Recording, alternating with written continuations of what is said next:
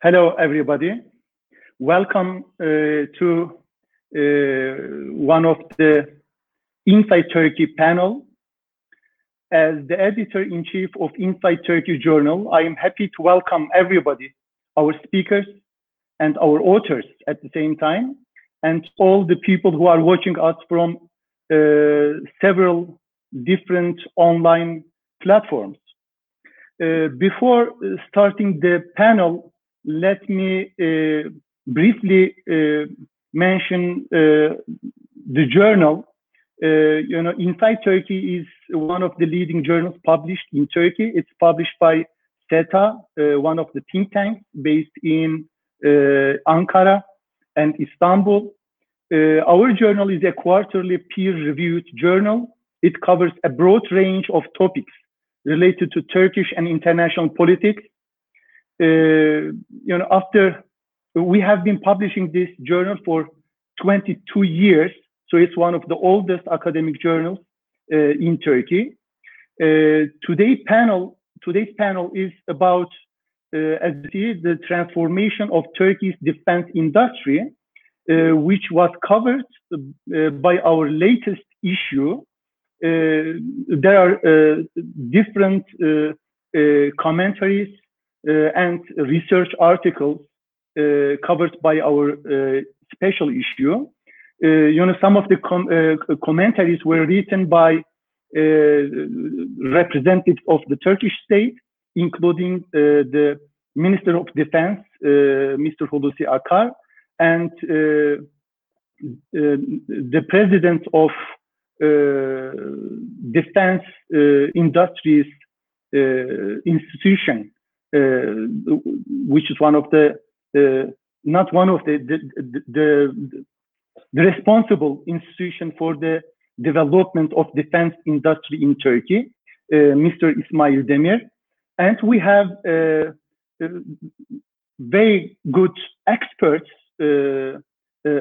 about on, on the topic and uh, we have uh, Michael Tanchum, for instance, today we, with us.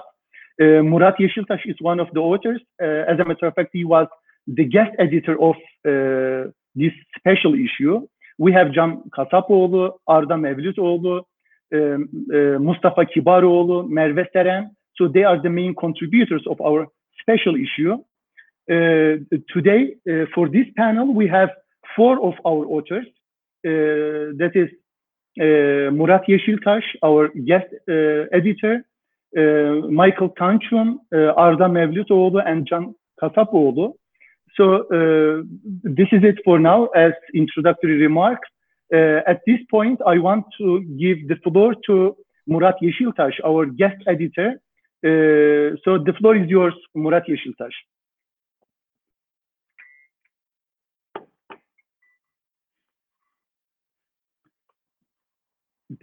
Mikrofon kapalı.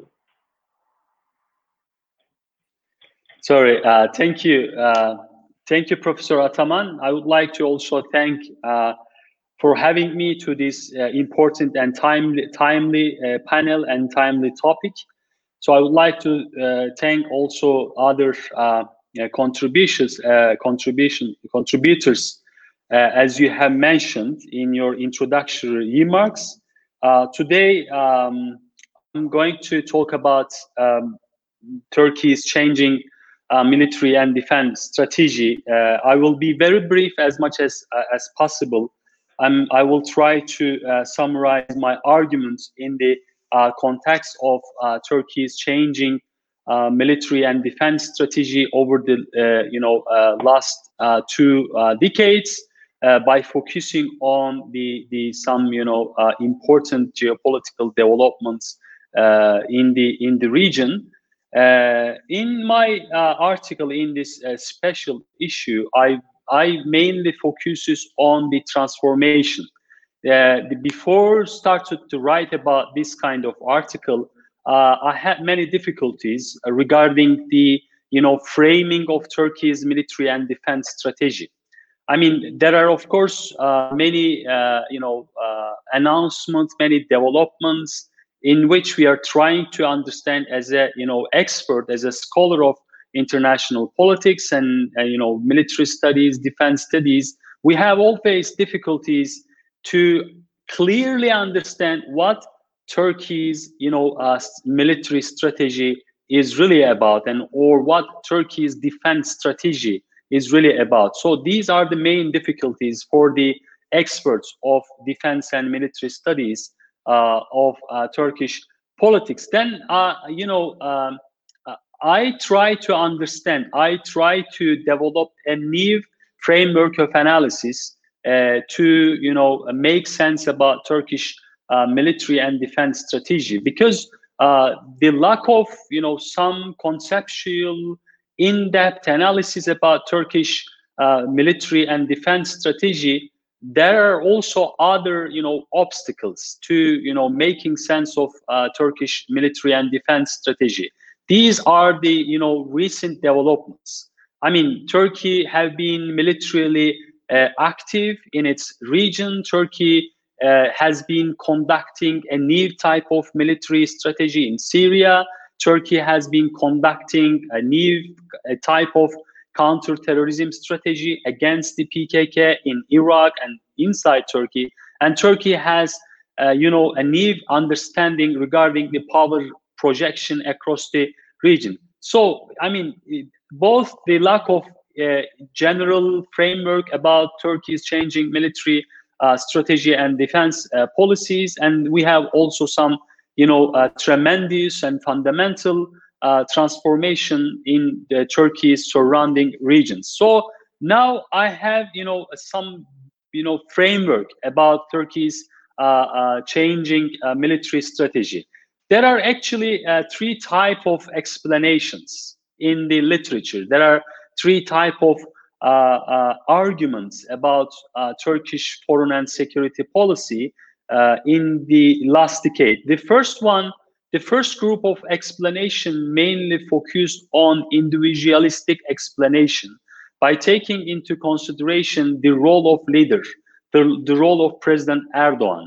So all these arguments, uh, you know, are basically uh, claiming that the lead, you know, leadership is one of the important aspect of Turkish, uh, you know, security policy you can understand Turkey's transformation by looking at the individual level of analysis. So the Recep Tayyip Erdogan, president of Turkey, is perceived as one of the main driving factors behind the transformation of these assertive, I mean, if you like, the uh, uh, for, foreign policy or military strategy and defense uh, policies. The second group of explanation uh, basically uh, uh, focuses focus on state society a relationship by taking into consideration post uh, 15 July military coup attempt and you know locate Turkish uh, foreign and security policy uh, with the impact of post 15 July uh, coup attempt in terms of you know civil military relations, transformation in civil military relations,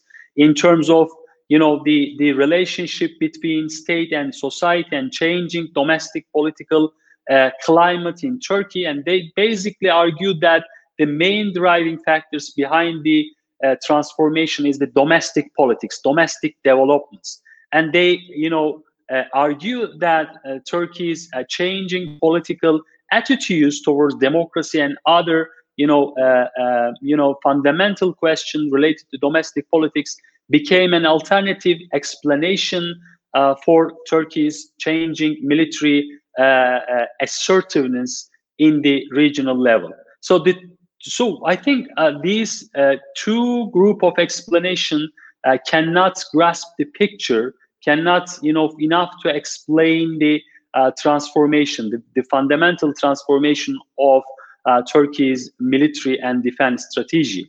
And because of this, uh, there are also alternative explanation uh, which are focusing on uh, international developments by taking into consideration the, the recent geopolitical turmoil in the region, they try to understand Turkey's military and defense policies. And they basically argue that Turkish assertiveness should be understood as a reactionary foreign policy, you know, practices. So they, you know, mainly they mainly argue that these foreign policy, these, you know, security and military strategies, uh, um, you know, became as a reactionary political option in order to, you know, uh, uh, protect Turkey's national security, national interest.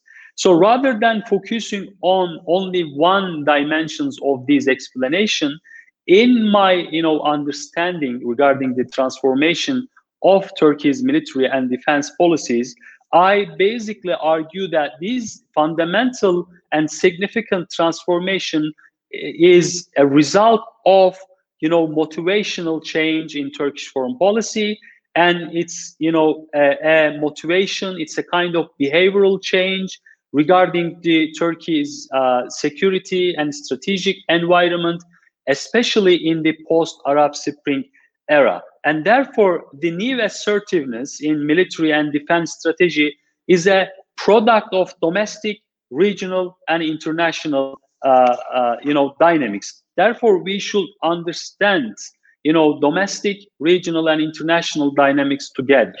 You know, rather than focusing on the one dynamics, we have to, you know, uh, clearly understand every single dimensions uh, behind Turkey's uh, uh, change in military and defense strategy.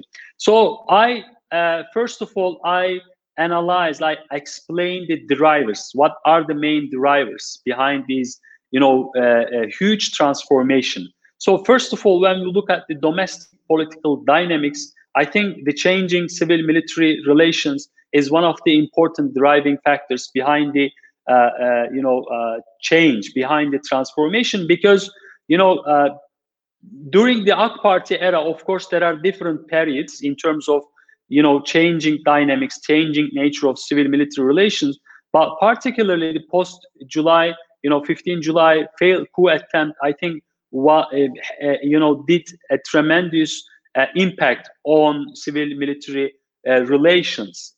you know, during the 2000s, uh, the military was one of the important actor which could able to determine and shape the Turkey's military and defense strategies. But after the, I think, 2010, we can easily argue that the civil civilian politics and the government became an you know ultimate authority in terms of shaping Turkey's uh, defense requirements, Turkey's defense strategy, and of course the military strategy. So uh, the military as an important institution in Turkey is not the only actor anymore in defining Turkey's uh, military options, you know, defense uh, strategy, defense policies, uh, defense cooperation, so on and so forth. So I think this civili civilian uh, civilization process is, I think, really important uh, in Turkey's domestic, uh, uh, you know, political dynamics in terms of its impact over Turkey's military and defense strategy. So the motivation is another factor. I think Turkey has been trying to relocate itself since the AK Party came to power, and the, the Arab Spring, I think, became an important trigger uh, uh, factor in terms of uh, shaping Turkey's new po power status in the in the region. And uh, in the post-Arab Spring era, I think the uh, Turkey uh, tried to relocate itself as the dominant uh, actor, as the you know uh, an important player across the you know in the context of the regional geopolitical competition. So therefore, the strategy became an important factor for Turkey. You know, rather than you know uh, shaping Turkish foreign policy and security uh, policy in a reactionary manner, Turkey tried to determine a particular strategy to overcome the regional challenges emanating from you know the uh, Syrian crisis and other uh, regional uh, political developments. In terms of the driver, regional uh, level developments are also important. I think you know terrorism, the rise of PKK as a different uh, you know actor in the uh, Syrian conflict, and the Syrian, uh, uh, you know, spillover effect, this crisis of Syrian spillover effect over Turkey's military mentality, I think were another important dynamics in the regional level. Of course, the regional competition, also uh, shape Turkey's military assertiveness uh, in terms of you know recalibrating Turkish military power in the region. So the, in, in the international level, there are also some developments that Turkey took into consideration in reformulating its military and defense strategy. So there was a very restrictive security environment in the international scale, but from the perspective of Turkish security establishment and strategic community, there are also some sort of window of opportunity to recalibrate and to relocate Turkey's military posture, not only in its near abroad, but also in the you know wider region, including you know North Africa, you know Gulf and and the Turkey's near abroad countries. So therefore, the international the atmosphere, the you know uh, redistribution of power, I think were the main uh, uh, driving factors uh, behind Turkey's transformation.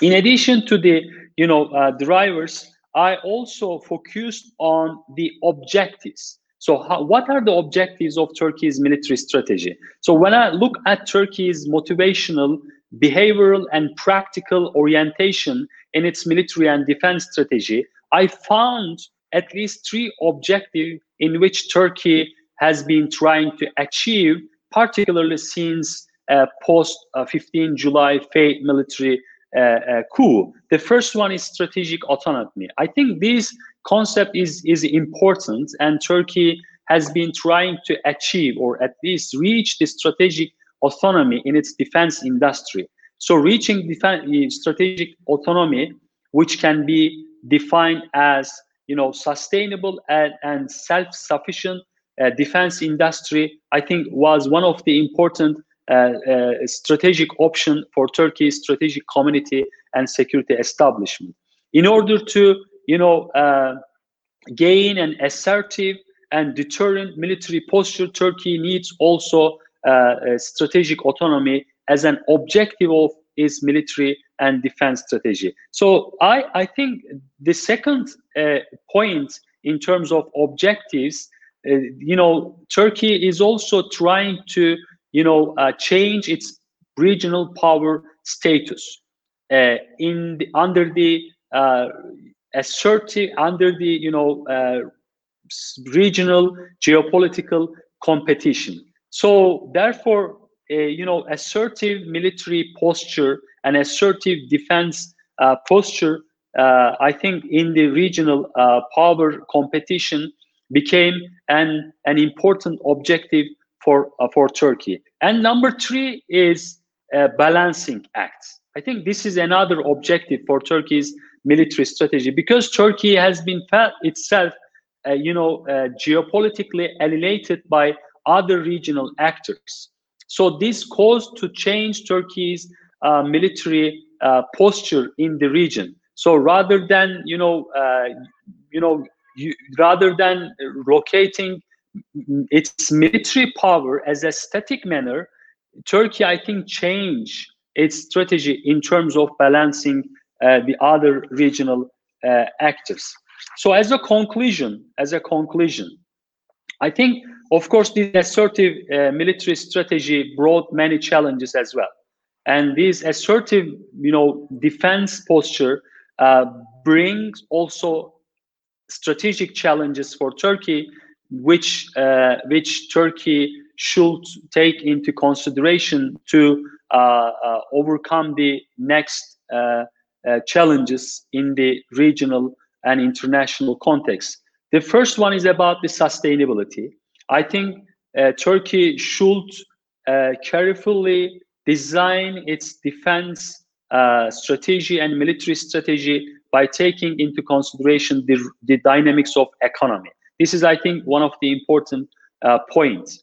And the second one is the problem about or the concern about overstretching. You know, Turkey uh, uh, should also consider this challenge for itself. So there are, of course, uh, two aspects of overstretching. The first one is operational stretching, and the second one is economic overstretching. While Turkey, uh, while Turkey is very active in military uh, terms in Libya, Turkey is also militarily active in Syria, Iraq, you know, as you can easily see in Azerbaijan and Gulf region. So I think this also another uh, point. So the the last point that I would like to emphasize is about the uh, potential counterbalancing move. Of course, every and each foreign policy, you know, uh, may trigger an alternative and counterbalancing move in, in uh, for for any country. So therefore, Turkey should also reconsider its military assert assertiveness in terms of you know uh, shaping its uh, counterbalancing act in the regional level. Thank you. Okay, thank you very much, uh, Murat, uh, for this uh, general framework uh, focusing on Turkey's military and defense industry, the primary drivers uh, and uh, objectives of this transformation.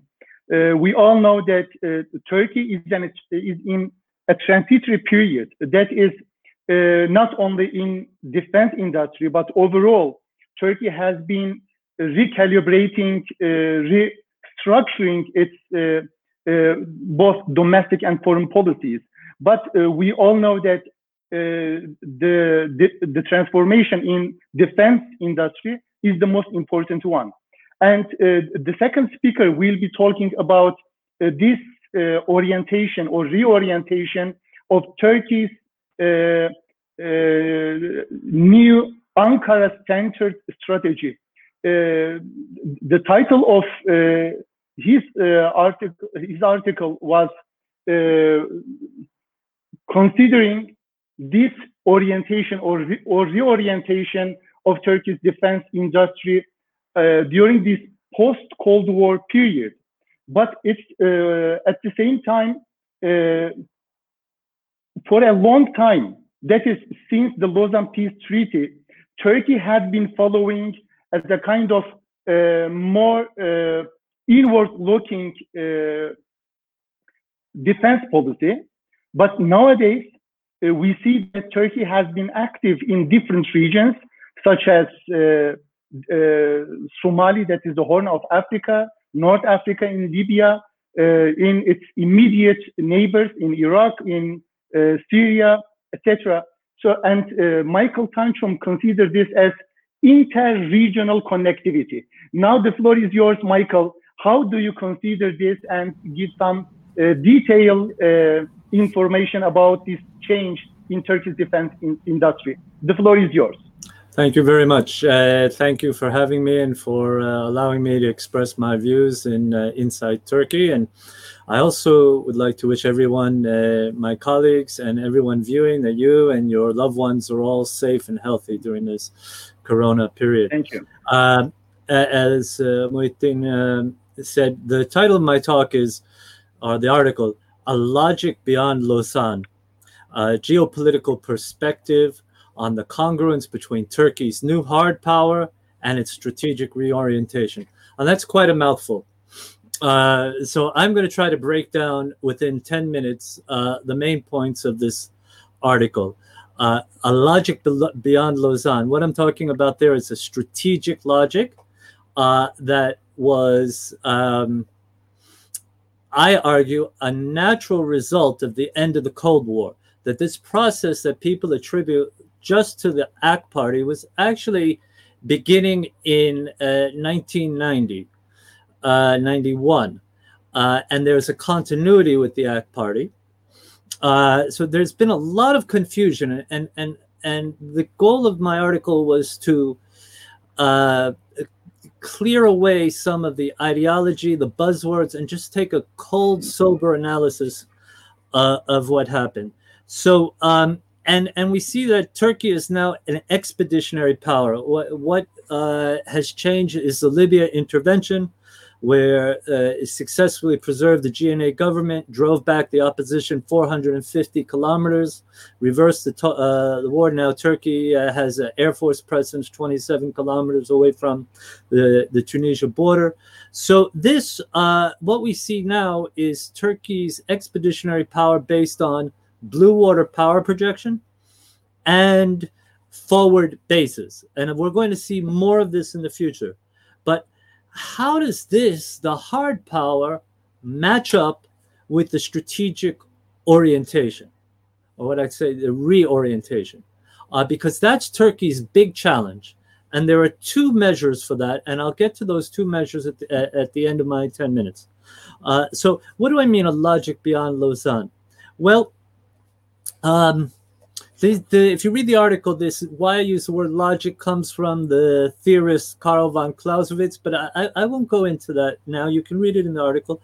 Very simply, Turkey has a reorientation uh, that is um, to become a trans-regional power, an inter-regional power is the way I put it, that will set the terms for a new pattern of connectivity between Europe, Africa, and the Middle East. Inter-regional connectivity. That's Turkey's new strategic reorientation, if I had to put it in a nutshell. Um, and my argument is that in, in starting in the 2000, any government that would be in power would be opting for this. Turkey is a country of 84 million people, a G20 country, uh, 15th, 16th largest economy in the world. Uh, and of course, its geo its uh, geostrategic location as a land bridge between continents. So uh, this would be natural. How the to go about this interregional connectivity? Uh, those were specific choices of parties in power. But what it's been framed is that uh, the AK Party is reclaiming, and I put that in quotes, uh, a foreign policy prerogative that was exercised by the Ottoman Empire but discontinued uh, with the founding of the Republic of Turkey following the Lausanne Treaty. Why? Because then the fledgling republic w- was inward looking, as Muhittin said, uh, because the, the focus was on preserving territorial integrity of the new country. That continued during the interwar period with the rise of expansionist fascism that that threatened uh, in one direction and the expansion of Bolshevism that threatened in, in the other direction in the interwar period. Then World War II, and then after World War II, you have uh, the big threat of the Soviet Union threatening Turkey in the Black Sea, wider Black Sea region, and in the Middle East. So uh, Turkey enters NATO in 1952 uh, with that same orientation from the immediate post Lausanne period. And w- with minor adjustments, it, it, you can say it, got, it was frozen for most of the Cold War period. So we, we fast forward to 1991. So what I argue is there's a 22 year period of reevaluation from 1991 to 2003. And the way it's very easy to remember that because both ends of that are punctuated by wars in Iraq. So uh, it, it, the Soviet Union collapse, uh, there's uh, premature celebrations. Uh, no one knows how to handle anything. Uh, it's the US uh, unipolar moment, but Turkey's reason for being in NATO and, and NATO's own raison d'etre was in question. So Turkey naturally had to re-evaluate. Uh, and of course, that reevaluation meant uh, Turkey needed to diversify its security relationships. This would be only natural. But then what we get is the 1991 Persian Gulf War. And the U.S. doesn't uh, com- uh, a, a, a, war of choice with an ad hoc co- coalition of 39 nations. I'm speaking about Operation Desert Storm. Well, uh, this left Turkey in a difficult position because Turkey was worried about a flood of Iraqi Kurdish refugees, um, and also that there would be a power vacuum that uh, PKK and other Kurdish terrorists could exploit in Iraq. Uh, but Turkey had insufficient impact on that. So immediately Turkey started to say, well, this influenced how Turkey tried to diversify. But in the 90s, I mean, Turkey started to diversify outside the NATO framework. Uh, let's say you could look at the relations with uh, Israel as a very important aspect of that. Uh, and then even outside the US security umbrella. Uh, by the time you, uh, the end of that period, you have the national military strategic concept. So I'm talking about the period where um, we have General um, uh, uh, who's chief of staff from 98 to uh, 2002. So just before we get to the AK party. And so there's a concept of active deterrence. So we already see that Turkey is developing where active deterrence means to uh, go to the threat at the source. So already we see uh, the concept of power projection entering very early on. Uh, and of course, then this is framed in the very famous um, uh, uh, uh, framework of fighting two and a half wars, one on two conventional wars and a half war against the terrorist threat. So that's where they are until we get to then another Iraq war at 2003. So we have a, a very natural progression happening for almost um, 20 years and a, a, certain kind of diversification. This was all a logical reorientation. Then uh, what happens, uh, this is right when the AK party comes to power. Now, um, the threat, uh, the disturbance of US hard power right at Turkey's borders starts to change the orientation of that search for diversification of relationships. Because now Turkey has to think, well, we have to counterbalance the potential negative effects of, of US intervention. So that meant strategic relationships, including uh, Washington's rivals. So this was all natural. Uh, and, and I say would be across the board. Uh, and then we have the AK party in power. Uh, and with this uh, idea of creating interregional connectivity. Remember, 90s uh, is shift, 2000s, we're talking about globalization. So this makes a lot of sense for Turkey. So this is happening. Now, Turkey tried to lead with soft power, uh, zero problems with neighbors. Now, uh, it's interesting to look at hindsight because in, in some problem, I mean, it, it was partially problematic in its execution and partially problematic the way it was received by the neighbors. But I, I don't want to go into that now. What we have, though, is we take it up to a, a very critical period from spring 2015 to summer 2016 15 months in, in, in which uh, uh, again the direct the the direction of this reorientation changed more and and this starts with the united states and the Battle of Kobani in Syria, because the United States decides to aid the YPG, uh, which is the Syrian branch of the PKK, uh, and ignoring Turkey's uh, uh, complaints that this is a, a, a, a, vital threat to its national interests. So, uh, it, March 2015 is the Battle of Kobani. Uh, it turns the uh, war against ISIS around, but the YG, YPG continues and starts, and, and by the time you get to June, takes the Arab majority uh, city of Tal Abyad.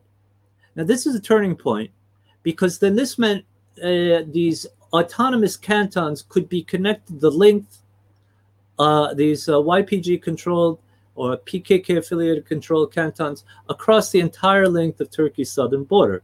So Immediately, 11 days later, President Erdogan uh, makes a public speech. He puts the world on notice. I want to quote what he says.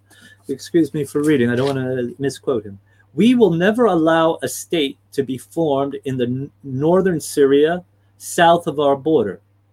So, um, but Turkey's uh, partners, the US, they turned a deaf ear. And of course, uh, that was on the 26th of June. By the get, time you get to 26th of August, you have uh, Operation Euphrates Shield, where Turkish forces um, uh, capture the city of Jarablus and prevent that uh, contiguous territory from forming. And then, of course, that's the the first of um, four operations. So after that, uh, what you have is um, the coup, uh, where at this point, uh, with the U.S., the failed coup attempt, where uh, the Western allies do not come to the backing of the government. Uh, so there's a, a, breach there where Turkey really feels it's on its own. It's an independent actor, and and this is where we get the private sector coming into the defense industry and, and the real ramping up of capabilities till we see um, uh, the situation we have in 2020. There, there's more for me to add because I didn't get to these uh, these two congruences and, and, and how Turkey needs to calibrate. But I like to do that. But what I would just um,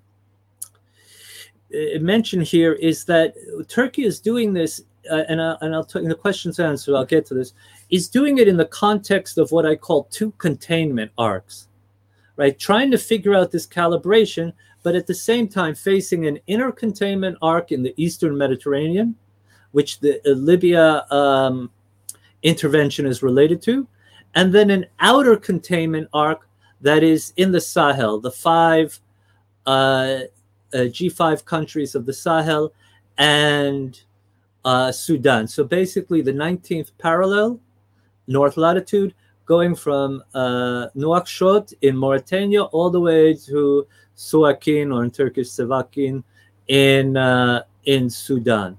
So, um, it, just briefly, and I'll elaborate uh, when I finish. So, in the Eastern Mediterranean, Turkey needs to promote interregional um, connectivity. So, Turkey's challenge there is to distinguish between local antagonists like Greece, Cyprus, Israel, uh, who don't really have uh, any systemic objection to Turkey's interregional connectivity and would actually benefit from it, versus systemic rivals like UAE, United Arab Emirates, and France.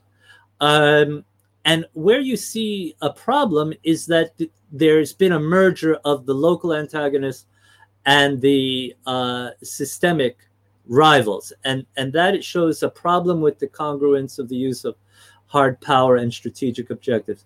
Uh, in the uh, 19th parallel and, and Turkey's uh, efforts in Africa, the Horn of Africa, and the Indian Ocean, again, it's an issue of uh, overstretch and more of an economics defense issue that we can speak about. So I, okay, thank you very much. Yes. Oh, okay, thank you very much, Michael, uh, for this insightful uh, presentation. as he mentioned at the last uh, portion of uh, his presentation, uh, Turkey has been trying to emphasize and execute an independent foreign policy. Turkey has been searching for a greater autonomy in its foreign policy, and naturally, the defense industry comes forth as the main instrument for that one. Now I want to give the, floor to Can Kasapoğlu, one of the leading experts in Turkey, uh, focusing on Turkey's technological and defense industry base. Uh, his presentation will mainly focus on uh, two uh, significant uh, points. The first one is uh, technological and, and, industrial base. the second one is the changing Turkish military policy for, especially for the last decade. Uh, also, as Michael has just mentioned, one of the milestones, uh, Murat also has mentioned that it was the failed coup attempt, and uh, especially the the post-failed coup attempt strategies, it seems, has changed quite a lot. Now we want to hear from uh, Can Kasapoğlu. The, the floor is yours. Thank you. Thank you, Professor. I'd like to thank all my colleagues, the SETA Foundation, and the editor team of Insight Turkey for this wonderful opportunity.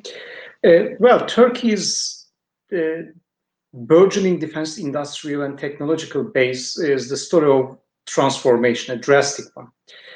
Uh, let me start with numbers because they illustrate the point that we started and, and the point that we have achieved uh, to come at present. And maybe it can shed some light on the horizons that we can pursue in near future. Uh, well, back in 2004, just 15 years ago, uh, it was only 84 projects that Turkey's at the time undersecretary, now presidency of defense industries, uh, run. Uh, back in 2018, I mean, just two years ago, within only 14 years from 2004, uh, the same institution or uh, the Turkish Republic was running more than 600 defense projects. So within 15 years, the portfolio of this uh, very bureaucratic nature, actually, institution uh, rose uh, from 84 to more than 600 uh, item by item defense projects. Uh, back in 2002, in the beginning of the 21st century, Turkey exported uh, 250 million uh, worth, the US dollar worth defense items. in 2006, it was half a billion US dollars. Back in 2016, it was $2 billion. and now the threshold is $3 billion. Now we see that we, with the number of projects and also the, the export volume of the Turkish uh, defense industry, uh, this sector has fast becoming a strategic one uh, for Turkey. Not only as to the volume of the exports and the item of the and, and the number of uh, defense items uh, that the, the, the presidency is running, but let's have a closer look in what Turkey is producing. First, Turkey is producing unmanned military systems. So Turkey is not surfing on the last decades or last centuries waves, but Turkey is surfing on today's and the future waves. This is really important. Secondly, Turkey is producing combat-proven assets. Uh, check Bayraktar TB2. And let's look at the, the combat record of Bayraktar TB2 tactical MALE uh, class uh, drone and its uh, accompanied Roketsan manufactured uh, smart munition. So they started by Operation Euphrates Shield, then saw the peak in Operation Olive Branch, then Operation Peace Spring, and then the Turkish punitive uh, campaign against the Syrian Arab Army following uh, the, the, the, the, Syrian Arab Air Force uh, claiming 36 lives uh, in Idlib back in February 22, 2020. and then we saw the same Bayraktar TB2 in the hands of uh, Libyan forces against uh, Haftar's formation in Libya. And right now, as we are talking, Azerbaijani defense forces are using Bayraktar TB2 against the Armenian armor and Armenian air defense units uh, in the Nagorno-Karabakh front. Well, within five years, no uh, drone of that class saw that kind of combat performance and that, that, that kind of combat record, uh, to be honest. Secondly, the drone itself scored some sensational achievements. If you just Google it, the, the, the Pantsir Hunter, you know, the state-of-the-art Russian low to mid-altitude air defense system, the Pantsir Hunter uh, is now hunting down other Russian, Soviet and Russian manufactured systems in a different part of the world. Uh, the third thing that I pay attention in in my research, that, that drew my attention in my research, was actually the, the drastic shift from Turkey's traditional bureaucracy. Uh, why I'm saying that? Because defense bureaucracies are related to public institutions, they are very bulky ones. But in the Turkish case, what we see was the direct integration of the producer with the tactical and operational units that have been fighting with the storm on the battleground and incorporation of all the lessons learned and, and feedbacks uh, from what's happening on the battleground uh, into directly uh, to the next batches.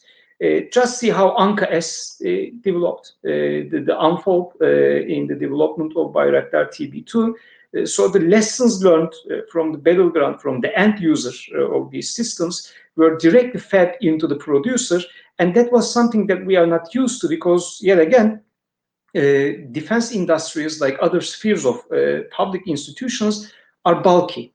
Uh, but the Turkish example set a very active one. we can discuss the reasons of that, the change in the Turkish administration, bureaucracy, uh, the in character of, of the defense uh, technological and industrial base, uh, so on, so on. But the result is really clear. The feedback mechanism from the end user to the producer is really shortened, fastened, and bettered in, in, the, in the Turkish case.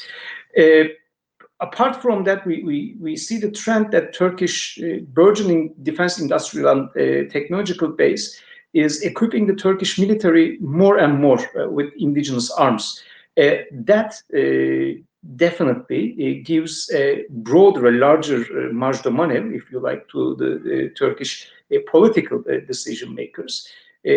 had Turkey, for instance, launched Operation Olive Branch or Operation Peace Spring back in the 1990s, it would have faced definite enormous arms embargoes. Actually, the, the very idea of creation of creation of a, an indigenous uh, defense industry uh, roots back to 1974 uh, Cyprus intervention and the following strategic trauma in the eyes of the Turkish elite when Turkey faced arms embargoes even from its NATO allies. But we saw that in uh, Operation both in Operation Spring and Operation Olive Branch, uh, Ankara managed to sustain its uh, defense industry, managed to sustain its uh, defense collaboration. For instance, Ukraine easily replaced Germany in active protection systems uh, to equip Turkish main battle tanks, for instance, with better armor survivability. Uh, for the future horizons, I see two very promising I think, areas and uh, one challenge uh, for the Turkish defense industry. Uh, one promising area is the incorporation of more real deal systems, if you like. A Bayraktar TB2, for instance, that we talked about, has a combat payload of 55 kilograms. Uh, it is very effective uh, because Roketsan uh, fitted with really smart munition with low weights that it can carry over the battleground. Yet the, the makers of uh, Bayraktar TB2, Baykar, is coming with a beast right now, Akıncı, uh, which will be a really high uh, strategic segment UAV uh, uh, with more than a ton of combat payload. Uh, it's going to carry really exotic munitions like air launch cruise missiles with more than 200 kilometers of range and air-to-air missiles to hunt down other unmanned aircraft. And it can, if it can hunt a manned aircraft, it's going to make history actually because thus far no unmanned platform uh, uh downed a, a, manned platform in the history of uh, air warfare. Uh, the second promising area that I see is the incorporation of Turkish academia, uh, especially in, in the engineering sector and in terms of concept development, like what, what we have tried uh, in Insight Turkey, into defense industry the Turkish youth are showing more interest in uh, war studies, in military sciences, in defense affairs, and this is promising. Yet one challenge uh, that I uh, anticipate for the Turkish defense sector is in the segment that my colleague Arda will talk about, uh, of high-end systems like fifth generation aircraft, for instance. In fifth generation aircraft, be it, be it the F-35 or the TFX, Turkey still needs international collaboration. Uh, likewise, uh, strategic air and missile defense, be it the S-400 or the Eurosam, uh, or uh, NATO guarantees uh, for Turkey's uh, air and missile defense, still Turkey needs international collaboration. The direction, source, and the partner in that very international collaboration is a political matter uh, with geopolitical consequences, and we can debate about that forever. yet, one thing is clear take the S400 case, for instance, the, the, the critics of the S400s for technical reasons like myself, or the defenders of the S400, uh, they all agree on one single thing uh, nowadays, that Turkey needs either Russia or the Europeans or the Americans, but a foreign uh, partner uh, to co-produce or acquire from uh, that, that, that, kind of systems. Uh, well, that, that's an issue I think that any mid-sized country would have to uh, address uh, in the course of its uh, defense industries trajectory. but because Turkey pursues high aims and great expectations as to its military policy, it is looming large as one of the big issues that Ankara has to weather. very briefly, in one or two minutes, Turkish military policy. Turkish military policy is closely related with Turkish a defense industrial and technological base. Uh, because as Ankara uh, adopts higher aims for uh, its foreign and security policy, it, it, faced the, the, the, limitations of national industrial capacity. And as national industrial capacity unfolded, developed into a whole new level, Ankara had more room to operate in, in, in the different parts of the world. I see four main pillars in Turkey's new outlook as to military policy. One is the expeditionary posture of the Turkish armed forces. Uh, traditionally, uh, the defender of the, the, homeland. Now we see uh, Turkey fighting in northern Iraq, northern Syria, Uh, with liaison and special forces in uh, Libya, uh, Azerbaijan, as we are talking as well. we see a burgeoning Turkish forward basing posture from the Horn of Africa to the Gulf, Mediterranean, and the Caucasus. I'd like to draw attention to Somalia here uh, in this respect, because in Somalia, Turkey is not only forward basing, the Somalian commando units, for instance, are taking their oaths in the Turkish language. Uh, Turkey is raising a new military generation in the Horn of Africa uh, that we're going to see the results, not today, but maybe in one or two decades. In other parts of the world, we see the, the same uh, pattern uh, repeating itself. Turkey is not only forward basing, but raising uh, new military generations. Uh, the transformation of Turkish Navy is really important. Uh, traditionally, a coastal deterrent is now uh, transforming into a blue water power projecting force. We see that in Turkish submarine modernization, in TCG Anadolu, the mini aircraft project, uh, anti-air warfare frigate, so on, so on. I can address uh, these issues in the Q&A. but we see that the, the, the, the geopolitical character of the Turkish Navy is transforming. And lastly, uh, the, I think with, uh, with, the, with the Syrian expedition, and then uh, followed with Libya, the Turkish armed forces learned the, the idea of uh, proxy warfare. Uh, proxy warfare, if you're going to play the, the big power competition in the Middle East, is one of the musts. It is not the, the clean sheet game, but it is a must if, if you're going to play this if you're going to play this rivalry and competition in the dangerous parts of the world. And proxy war, especially the transformation of Syrian National Army from its roots in the Free Syrian Army and the, the improvement of the Syrian contingent starting from Operation Euphrates Shield up until today is really uh, telling uh, in this respect. So these four pillars, uh, forward-basing uh, expeditionary military posture, transformation of the Turkish Navy and proxy warfare uh, remain the four main pillars. But yet again, the challenge here is the same. I talked about the Turkish Army, Turkish Special Forces, and the Turkish Navy. The Turkish Air Force is the biggest question mark because the, the fifth generation challenge in the Turkish defense uh, and industrial uh, base is the same issue in Turkish military posture. Uh, the, the Air Force is a very technology driven uh, branch and the, the, the challenges of any mid-sized country are directly translating into doctrinal or battle challenges uh, as well. Thank you, Professor. I think you have to turn on your mic. Uh, uh, thank you very much, uh, Can Kasapoğlu, uh, uh, for your presentation.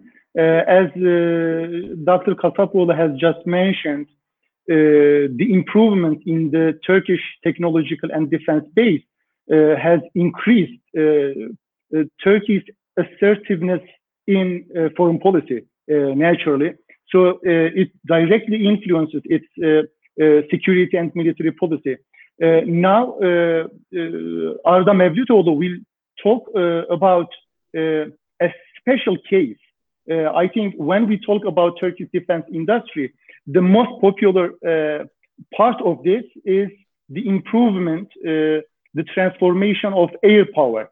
So uh, uh, Arda Mevlütoğlu will uh, talk about the future of Turkey's air power, uh, focusing on the transformation, especially on uh, dronification, that is on focusing on unmanned aerial vehicles and major uh, and modernization projects in this regard. I mean, uh, Baykar or TB is uh, maybe one of the most popular, but it's not the only one. I mean, there are other projects going on in this sense, especially for the development of national aircraft. So the floor is yours, uh, Sayın uh, Mr. Mevlüt uh, Arda Mevlütoğlu, sorry. Yeah. Thank you. The floor is yours. Uh, yeah. Thank you very much, and uh, thank you very much uh, to SETA and Insight Turkey team for organizing such a fruitful and joyful event. And I feel distinguished taking part of this good event, good opportunity, and good timing also. Uh, my article is about the transformation of Turkish air power and uh, the uh, fifth generation challenge. It's a challenge because it incorporates transformation on multi layers one of it, which is uh, technological aspect, and the other one is doctrinal, uh, and the other one is philosophical or uh, paradigm-based paradigm change. I will not flood the listeners of this event with so much technical detail as to how to classify combat aircraft uh, based on uh, its uh, performance or parameters or characteristics and what does generation mean. But uh, I will just briefly uh, summarize the main topics of my uh, research because these will form the most important part, which is the challenges and opportunities part, uh, which I summarized at the end of my article. Uh, I start with uh, the, a brief summary about transformation of air power and what does it mean, and later continue on the major themes on major themes about modern combat aircraft design, uh, by giving some examples on uh, popular aircraft projects like F-35 or Tempest. And then I uh, provided provide an overview on the latest status of Turkish Air Force, its combat capabilities, and then ongoing uh, modernization and acquisition projects of Turkish Air Force. And based on these uh, pillars, I uh, provide some insight about the challenges and opportunities facing Turkey in transformation of its air power and in more in uh, in more general terms, its armed forces capabilities. Uh, the, the title has a term called generation. In uh, modern combat air, combat aircrafts are classified into various uh, subgroups based on their technological capabilities, features, and characteristics. And there are uh, various uh, approaches or various methodologies on to classify combat aircraft, but most accepted, most widely accepted methodology uh, says that the current uh, latest uh, generation is the fifth generation, starting from the end of World War II. technological advances resulted in incremental advances in capabilities of aircraft, such as introduction of jet engines, introduction of fire control radars, air-to-air and air-to-ground guided weapon systems, uh, advances in uh, the performance, uh, maintain maintainability, and etc. And each of these uh, incremental changes resulted in new generations. Uh, currently, uh, most of the world air forces deploy fourth generation or third generation combat aircraft, and the most popular one, the F-35, is the latest fifth generation aircraft followed by Su-57 from Russia and J-20 from China. Uh, which are claimed to be fifth generation, uh, so on and so forth. Uh, fifth generation itself has several mean, meanings in terms of technology and in terms of transformation of air power. First of all, a fifth generation aircraft needs to have needs to be equipped with a number of advanced sensor systems. Uh, those sensor systems uh, range from electromagnetic ones like radars to uh, different types of thermal or electro-optic uh, systems.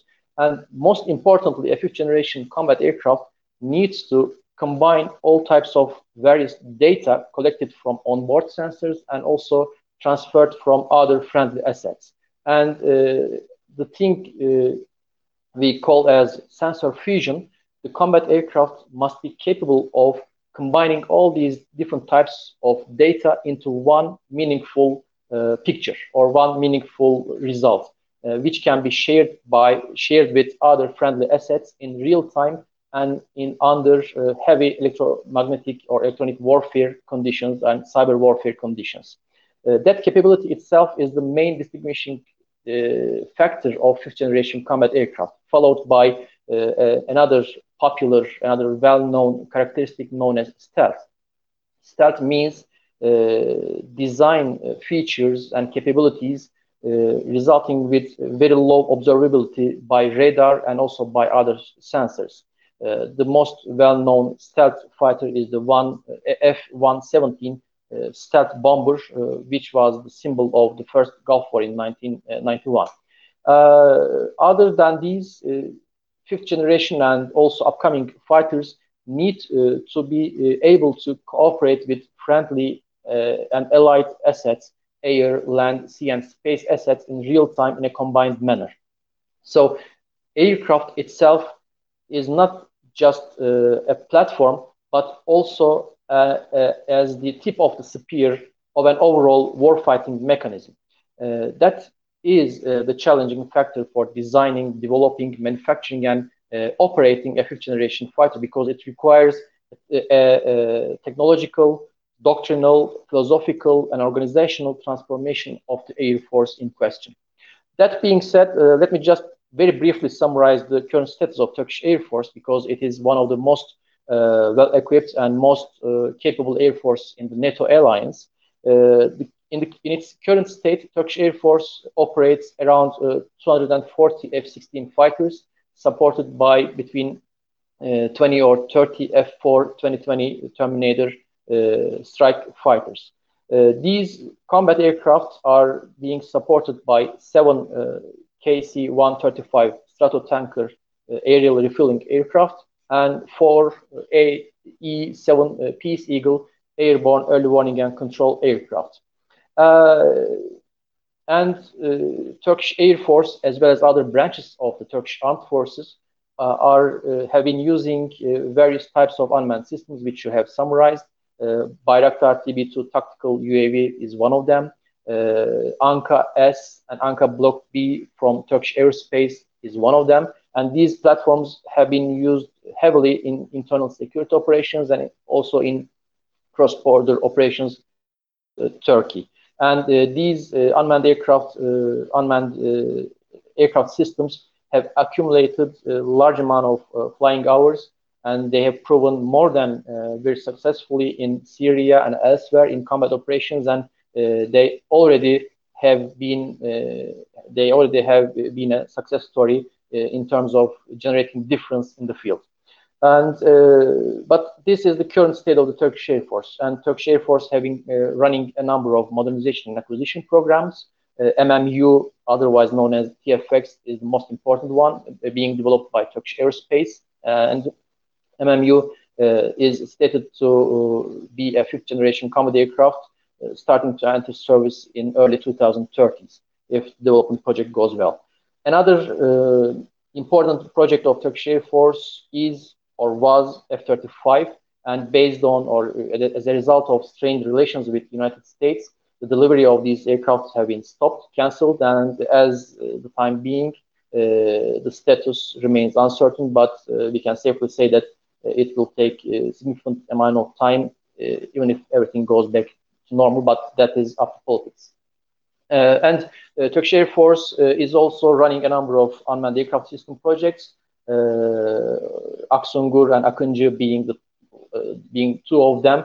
Aksungur from Turkish Aerospace and Akıncı from Baykar Savunma, and these are strategic level or higher higher MALE level operator level UAVs being able to uh, carry sig significant amount of uh, weapon systems, precision weapon systems, and also various types of uh, intelligence gathering systems. They will provide significant capability boost for Turkish Air Force. and lastly, on the distant horizon, we see that Turkish Air Force or Turkey is also planning to develop and build unmanned combat uh, fighters uh, or uh, MIUS, known in Turkish acronym, and it, it is basically an unmanned fighter aircraft uh, planned or expected to enter service in late maybe 2020s or 30s. Uh, these projects uh, individually are challenging ones and are uh, ambitious ones, but they also represent the transformation of Turkish Air Force to, to meet uh, challenges on multiple domains, technology-based, regional-based, and also uh, organizational-based. So the main uh, issue that I want to talk about in this limited time, uh, I will uh, cut a very, very long story short. there are significant, significant challenges and also opportunities in front of Turkey. Uh, one is the operational experience. Turkish Air Force is one of the most active members of NATO, participating or having participated in a large number of uh, operations, multinational operations, peacekeeping ones, peace enforcing ones, and Turkish Air Force has actively supported those operations, resulting with accumulated large amount of experience, operational experience, which is especially important in terms of interoperability with other types of assets, allied assets, allied platforms. Another one is uh, a very important one is the regional competition. Lastly, a very uh, latest example is the Greece agreement with France and Greece acquisition of Rafale fighter aircraft from France, and Greece is also upgrading its F-16 fighters with the United States. And from open sources, we know that Greece is also uh, planning to induct uh, F-35 uh, in early 2020s. Israel in the region is another user of the F-35, actively using it in operations in Syria, and also employing a large inventory of F-15 and F-16 fighters, equipping them with Israeli-made electronic warfare systems and precision-guided weapon systems. Egypt, starting from 2013 after the coup, Uh, have been heavily investing in improving its air force capabilities, uh, procuring fighters, Rafale fighters from France, procuring Su-35 and MiG-29 aircraft from Russia, and uh, significantly improving its air-to-ground and air-to-air weapon arsenal, boosting its air power capabilities. Greece is also one of the largest operators of the F-16 fighter, nevertheless. Uh, Russia, as we all know, is uh, upgrading its air force by the Su-57 development project, uh, by upgrading Su-30 aircraft and introducing Su-35. And Also, Russia very recently delivered four Su-30 aircraft to Armenia, and Armenia is expected to order four more of these aircraft.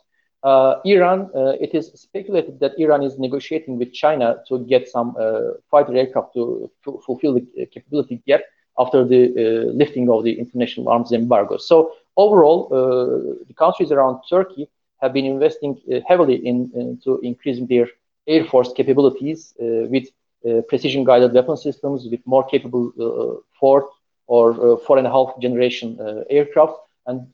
The introduction of these or acquisition of these aircraft also uh, represent uh, advancing or reinforcing diplomatic ties between customer states and also producer states. Uh, France-Greek relationship, United States-Greek relationship, or Armenian-Russian relationship being some examples. And Two last points, which I mentioned about most significant challenges for Turkish air power transformation and also Turkish defense industry in general. One is the human resource.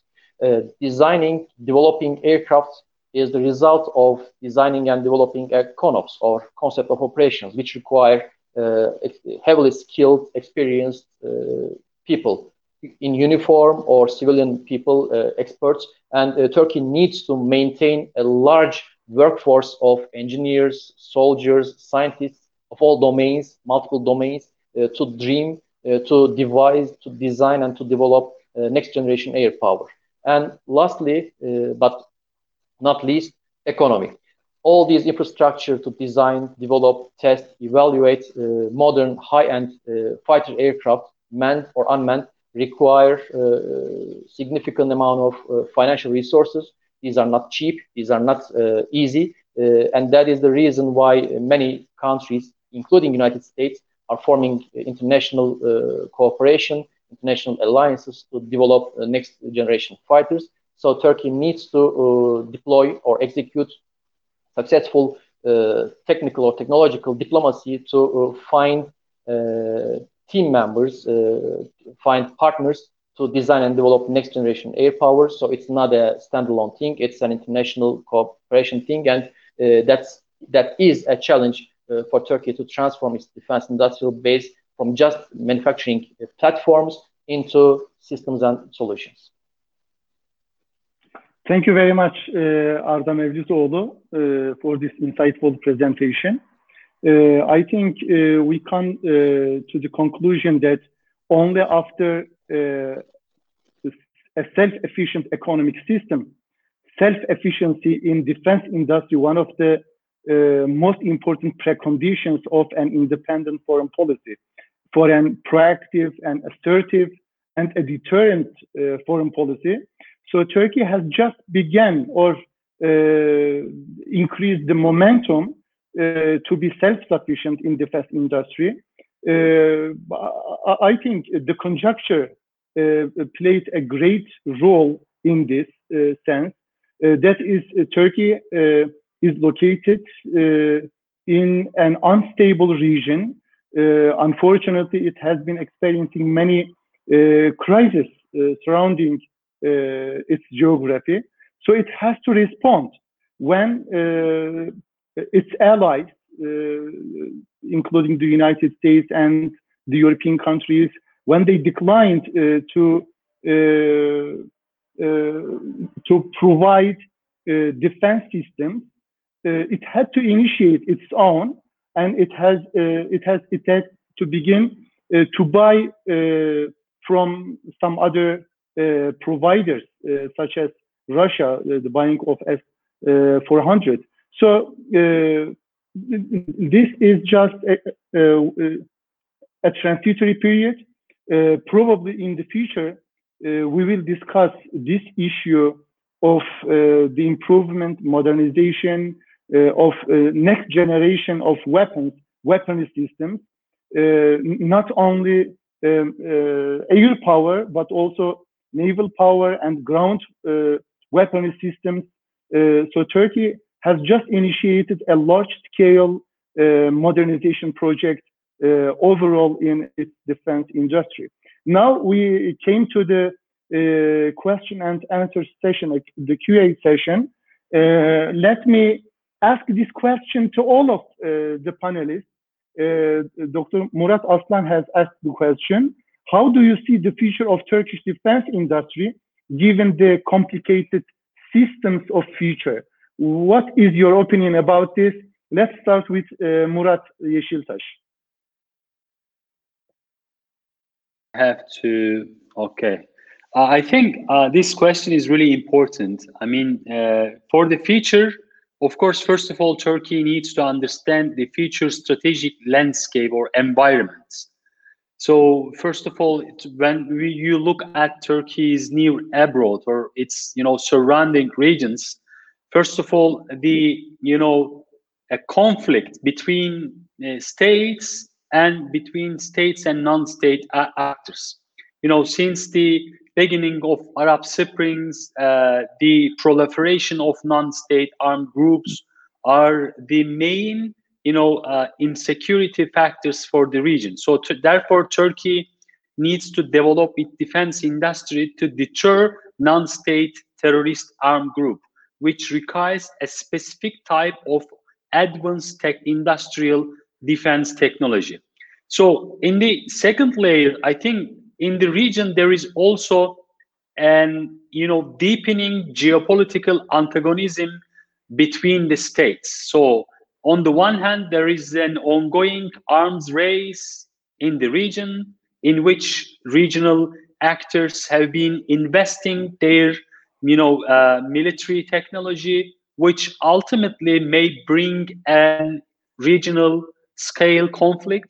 So therefore, as Arda, Arda and John uh, rightly mentioned, Turkey needs to improve its deterrence capacity. Therefore, in order to reach a deterrence capacity, I think Turkey should invest, heavily invest its air power. This is really important in the you know uh, regional geopolitical competition. Okay. Uh, you know, um, Michael Tanchum, uh, Murat has just mentioned two significant points. One is the rise of the effectiveness of non-state actors, armed non-state actors in the Middle East. So Turkey has to respond. And the other one is the, the rise of antagonisms. Uh, uh, that is the dominance of power politics in the region. Uh, so what, what, what can you add to this uh, Michael, you should turn on your microphone. I, I, have a lot to say, especially on the second point. Uh, but before that, uh, we should also throw in the mix uh, the ballistic gap. I've written a few articles on that. That part of Turkey's problem with deterrence is that there's a strong gap in ballistic capability between Turkey and several of its neighbors. Um, but uh, I know John can uh, speak to that and perhaps Arada as well. Um, uh, I'd like to pick up on one of Arada's comments about the cooperation necessary for uh, fifth generation air power development. And this dovetails with the geopolitics because um, if you look at the geopolitics of the Mediterranean system as a whole, it is a game of four, the four largest countries uh, in population order Egypt, Turkey, France, and Italy. Now, uh, Italy is a big player. Most people don't know that Italy is now Europe's second largest manufacturer. Its uh, sold production is exceeds France by one third. Now, um, so if you look at the Eastern Mediterranean, so what what do you see there? You see France, Italy, and Egypt uh, against Turkey. Now the picture in Libya is a little different. You have uh, France and Egypt cooperating now, but uh, uh and then Italy is kind of an ambiguous position, but when we talk about geopolitics, you have to see the map that I see. I look at all the energy resources. I look at all the commercial transport routes, ports, who owns what. It is a much more complicated picture. But so with Italy, um, Italy controls 45% of, of Libya's hydrocarbons. It's gas and uh, oil production. In fact, all of Italy's, all of Libya's gas goes to Italy. And in fact, all the assets except for one field are in the territory of the GNA. So Italy has very strong um, interests in, in, the GNA. And now this brings a question now with Turkey's uh, large military presence in there. How are they going to act towards Italy? Because then that affects Italy and how Italy will cooperate in defense industry.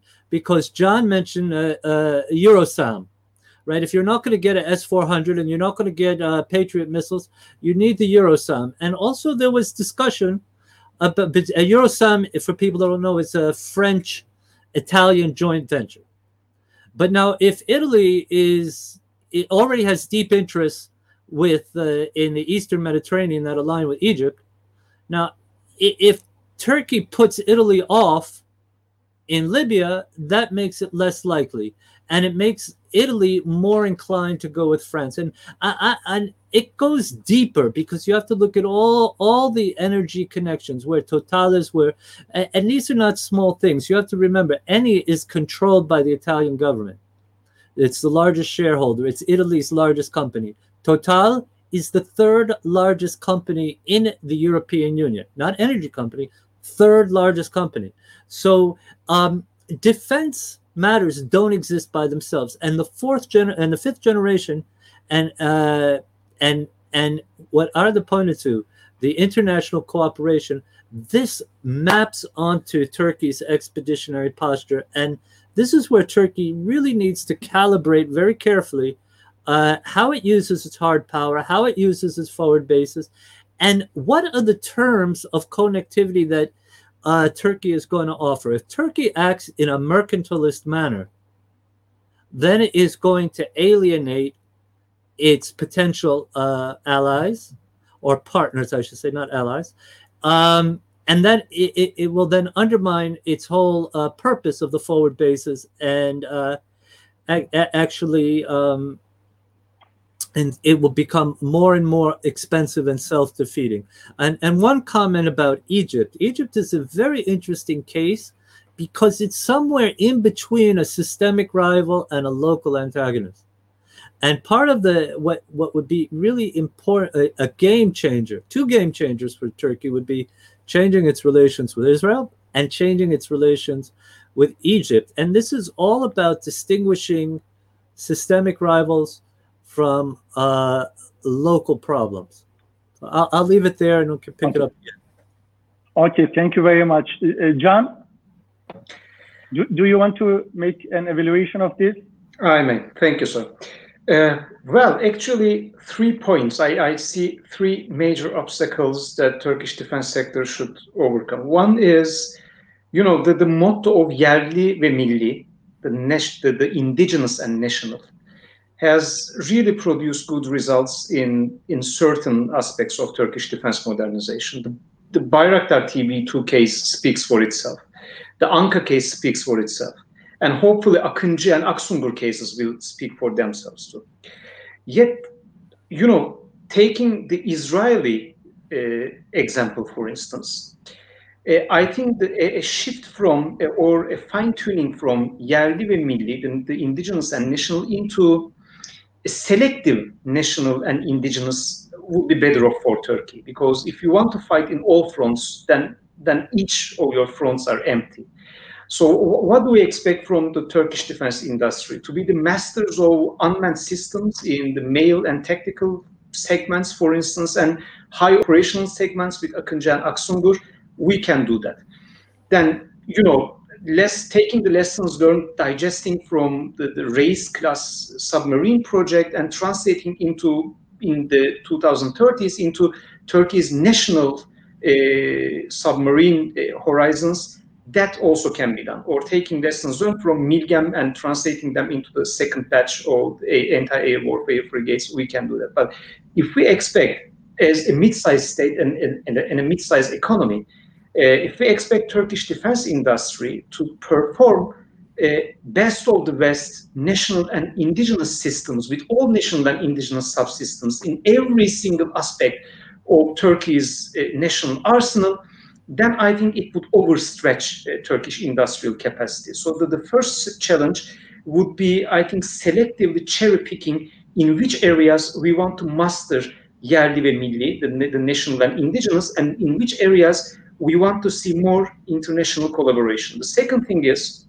as Arda rightly mentioned, uh, brain drain can be, is not at the moment, but can be a big problem for Turkey.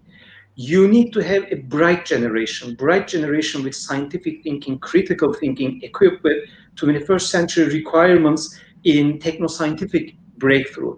Uh, we have to attract the best brains from all corners of the world, and we have to keep our brains uh, as well.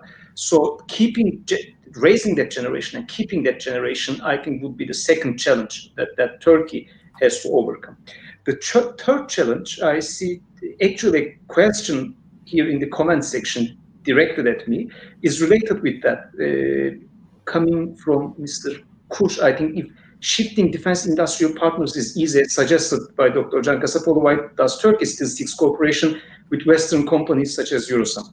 Well, in the first place, I did not suggest that shifting defense partners what that is. What I was talking about a particular case of armored protection systems. Uh, Turkey turned to Germany because Turkey was fighting with the principal main battle tank Leopard, uh, uh, the, Leopard uh, 2 line in, uh, in uh, Syria, and the Germans rejected that. for political purposes, they rejected it. I criticized it, but then Turkey turned to Ukraine for the Zaslon line. For these kind of tactical systems, you can do that. But all of a sudden, you cannot ditch the BAE systems in TFX and turn to, for instance, Russia's United Aircraft Corporation or ditch Eurosam and all of a sudden turn to Almaz-Antey for co-production of defensive strategic uh, weapon systems for higher end systems, especially given Turkey's NATO orientation, it is not easy. And Turkey will have to cooperate uh, with, with Western nations. Yet I can just put one reserve here. Which Western nations? Compared to Turkey's collaboration with the Europeans, for instance, non-NATO, especially non-Europe Western nations such as Israel, such as South Korea, and right now Ukraine, I claim, paid much better for Turkish defense industry so far. Uh, so I think uh, developing Turkish close defense ties with uh, Ukraine right now, keeping defense ties uh, with South Korea and just improving them for new horizons, and that can be courageous, courageous for many listeners of this podcast. But I think rejuvenating the Turkish-Israeli ties would be really good pillars uh, for furthering Turkish defense industry, of course, while keeping Turkey's traditional relations uh, with the Western nations. But when it comes to you know tactical systems and the, the objections of uh, Western nations, like the German object, objection to Turkey's operation in northeastern Syria, yes, Turkey will have to alter uh, its defense cooperation because it is directly about uh, Turkey's, ter ter Turkey's territorial unity and national security. Oh, thank you very much, uh, John. Now uh, I want to turn to Arda Mevlütoğlu. Uh, what do you think uh, on this question? Uh, I have two main comments, and one is already uh, been made by uh, Michael, and I thank him for sparing me some time because I was going to uh, underline the mercantilist behavior of Turkish defense uh, mechanism in general and uh, its risks associated risks to develop international cooperation and collaboration because you need to shift into a more diplomatic or techno-diplomatic manner uh, rather than just giving and taking the things, giving money or giving technology and getting technology in return. Uh, so that needs to change, that needs to evolve. Uh, that being said, the uh, second important thing is uh, a requirement of a, a, different type of transformation. Uh, defense industry, the first and foremost Uh, responsibility and mission of a national defense industry is to uh, equip uh, the national armed forces or security forces of that country. That is for granted. But defense industry in general is also a high technology field, creates and supports technological development and also economic development of that country. So we need to see defense industry also as a sector, a financial sector or a, an or economic activity, and also as a diplomatic uh, asset. Uh, that being said, uh, we need to uh, focus on uh, devising defense industry uh, policy with the participation of all all shareholders or stakeholders not just uh, men and women in uniform that are the principal users and users, but also people who are going to manufacture, who are going to develop, who are going to sell those uh, platforms and systems because uh, those activities generate income, generate uh, large amounts of income, especially if you manage to sell uh, sophisticated platforms such as combat aircraft, such as air defense systems, uh, warships, or sophisticated electronic equipment. Uh, the export of such uh, complicated systems uh, generate huge amount of foreign currency to the country, which we gravely need nowadays. Another aspect is that uh, defense industry, developments in national defense industry uh, supports development in technological base and uh, with the spillover effect, it also stimulates advances in uh, neighboring sectors such as transportation, medical industry, uh, communication and IT technologies, uh, to name a few. therefore, defense industry is not to be seen for the sole purpose of equipping the national armed forces for manufacturing weapons and platforms for our national armed forces, but also as an economic and diplomatic asset as well. And uh, policies and strategies involved in, in, about uh, national defense industry uh, should be devised uh, with an interdisciplinary approach with the participation of all stakeholders in question. Uh, thank you very much, uh, Arda I, I, want to direct you uh, another question, which is on our list. can Turkey have TFX jet before 2023? Uh, for me, that's question. I, I, think that's for me, direct to me, I guess. Yes, yes, yes, please. Okay. Uh, yes. Uh, the, the, the, short answer is no, because uh, the development uh, is ongoing and uh, latest statements by officials indicate that the, the rollout from hangar will take place in around 2023 and the first flight is planned a couple of years later. so it takes some time to design and develop such a sophisticated aircraft, and it, it is uh, it is it will not be possible to see it flying before uh, 2023. Okay, thank you very much. Uh, I want to combine the remaining two questions. Uh, one is about Turkey's relations with Israel, and the second one is Turkey's rule, uh, if you wish, uh, in uh, in uh, Karabakh, that is in the, the conflict going on between Azerbaijan and Armenia. So I want to ask this question. I mean, you can choose either case that is Turkey's relations with Uh, Armenia and Azerbaijan or with Israel, uh, and uh, including or associating with your concluding remarks. and I ask you to keep your answers short, please. So I want to start with Murat Yeşiltaş. Okay, I think please, this is yours. Yeah. Thank you. Uh, I think there are many opportunities uh, for the uh, rapprochement between Israel and Turkey, uh, but at the same time, there are also some limits uh, because the region in which Turkey and Israel have been heavily competing against each other are the I think main limitation for the you know further cooperation. So I don't think that they are going to you know uh, change their relations uh, in the context of post-Cold War era strategic relationship, but we can talk about a normalization process, and there are some rooms for the normalization. But it's not difficult. It's it's very difficult to you know uh, make a strategic uh, relationship again between two countries simply because of the uh, fundamental transformation in the region. Thank you very much, Michael. The two questions are also related because if you look at uh, Azerbaijan, Azerbaijan has very close relations with Israel, and and uh, the heavy drones that they're using are Israeli drones.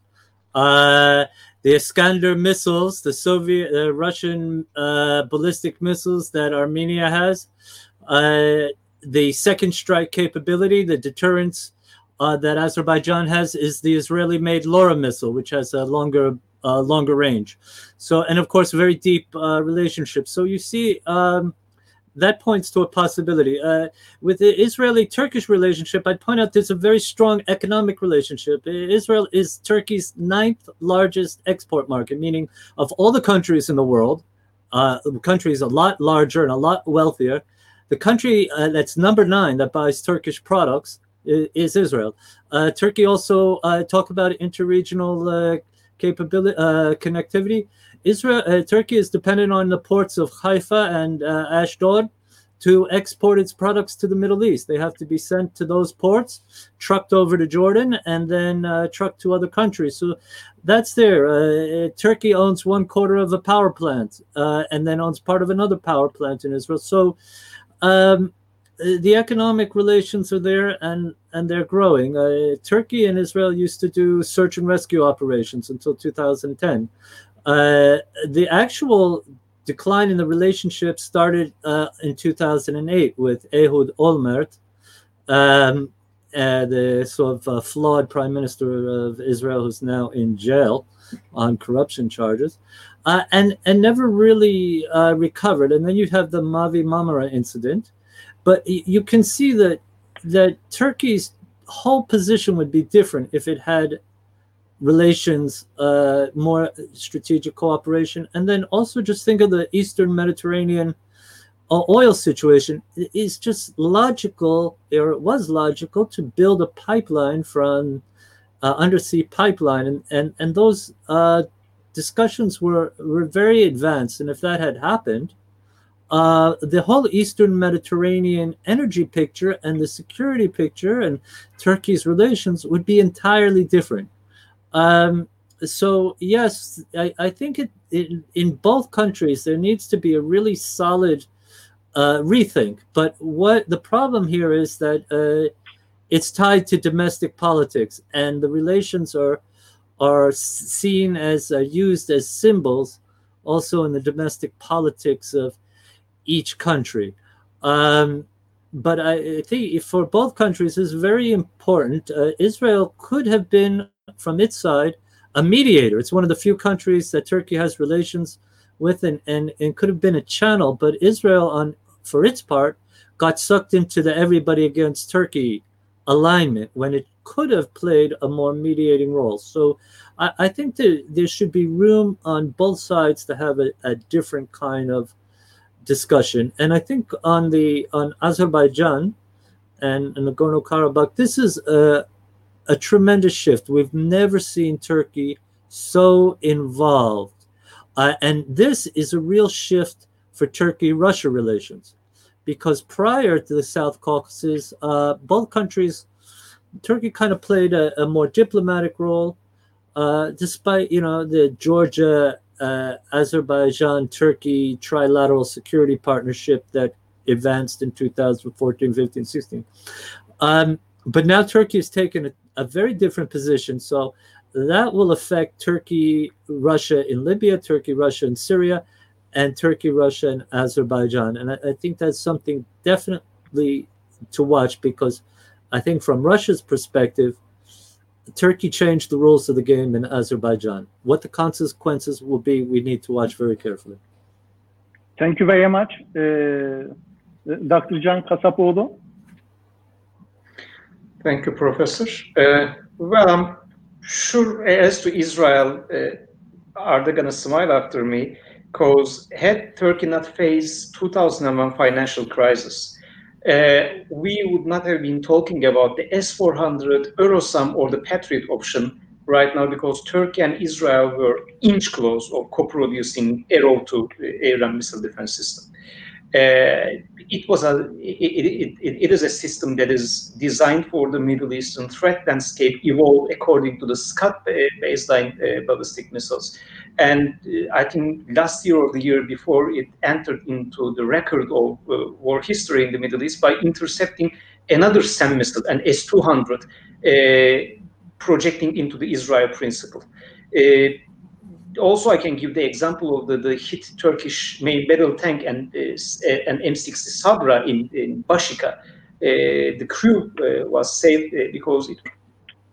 So, if you look at item by item, uh, we, we, as to S4 uh, F4 uh, Phantom modernization also we, we see that we, we, are able to fly those jets because the thanks to the Israeli modernization and Israel it, it also paid off for Israel as well the strategic alliance between uh, between uh, Ankara and Tel Aviv so I think uh, this was really something but I agree with my colleague Murat Yeşiltaş that there is the ideal and there is the real world of geopolitics that we are living in. There are still barriers between Turkey and Israel. Some are rhetorical, some are diplomatic, some are geopolitical, some are ideological. But we have to, I think, revisit the history of Turkish-Israeli relations because it was not only the 1990s model that we had, uh, brokered by the Turkish military uh, and very vocal before the cameras, you know, had a very strong, ultra secure character. But we also had the model of 1950s relations, uh, brokered by Turkey's late uh, conservative prime minister uh, Adnan Menderes and the conservative government of Democrat Party. Uh, Ofra Bengio, a good colleague and friend from Israel, calls this the ghost partnership, Hayalet İttifak. So it was at the time it was not Turkish and Israeli prime ministers shaking hands before cameras and giving you know common speeches. Uh, the Turkish and Israeli generals giving common speeches as to the Middle Eastern uh, security environment, but uh, you know below the cameras, under the radar, uh, security and uh, defense partnership. I think instead of the 1990s model, 1950s model is offering a more realistic a geopolitical basis for rejuvenating the Turkish-Israel ties, at least uh, for now. As to the Azerbaijan questions, I, I got two short categorical answers. Uh, the, the first answer is, the, the, technical one is, we see the dronization of yet another Turkic nation. Uh, with the Israeli loitering munitions, now the Azerbaijanis are uh, using Bayraktar TB2, and uh, it seems that they are using it well. Uh, Turkey is not only transferring arms to the Azerbaijan uh, Azerbaijan defense forces, but also concepts of operations. The Azerbaijanis also saw that drones are information warfare assets as well, and we see the Azerbaijani MOD is using that aspect this is a category one answer from my side as an analyst, uh, but no analyst can be relieved uh, from, I think, its uh, standpoint in this. Uh, so in one sentence, I'd like to tell all my Azerbaijani brothers and sisters that I'm very proud of the Azerbaijani military, and I wish all the best and achievements in their endeavor that they are pursuing right now. Okay, thank you very much, uh, uh, Arda Bey. Uh, it, uh, you know, we, we have just received uh, one of the last uh, questions, but unfortunately, we don't have time uh, to answer that one. Thank you. Uh, I want to thank uh, all the speakers, that is, not only speakers, but also contributors to the journal. Uh, I am sure that the latest issue of Insight Turkey will be read by a large audience, you know, covering a very technical, political, and security issue. You know, many people in the West and in the Middle East, they have been discussing the capability and the capacity of the Turkish military and uh, uh, the transformation of uh, technological and defense industry base in Turkey. you know, considering this most recent crisis, unfortunately, Uh, surrounding uh, Turkey, uh, will attract more attention uh, to the issue. Uh, I'm very thankful uh, for their great contribution to this latest issue. I mean, I thank our guest editor, Murat Yeşiltaş, again. I thank Michael Tanchum. unfortunately, he was the only non-Turkish contributor. So we attach greater value to his contribution. Uh, and uh, I thank also uh, two uh, leading experts on, experts on the subject uh, from Turkey, Dr. Can Kasapoğlu and Mr. Arda Mevlütoğlu. I thank you very much again, and I thank you very, I thank you all the audience, the the watchers, the listeners of this panel, and I wish you a healthy and uh, good evening. Thank you very much. This is the end of our panel. Have a nice evening. Thank you.